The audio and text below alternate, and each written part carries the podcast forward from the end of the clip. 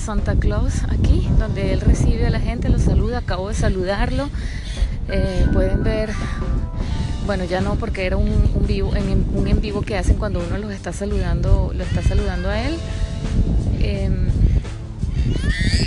eh, por aquí hay niñitos que no se quieren ir porque entraron a ver Santa Claus y ya cerraron. Entonces, a la casa postal, a donde él recibe todas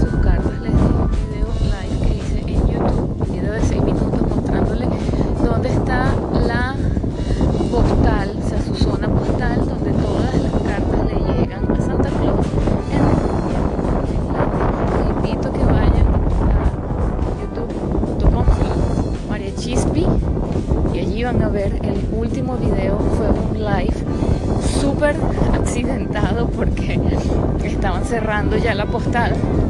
Y bueno me quedé para grabarles y mostrarles dónde es. Les voy a escribir además la dirección exacta para que los niños y los adultos todos que quieran escribirle cartas pues le escriban cartas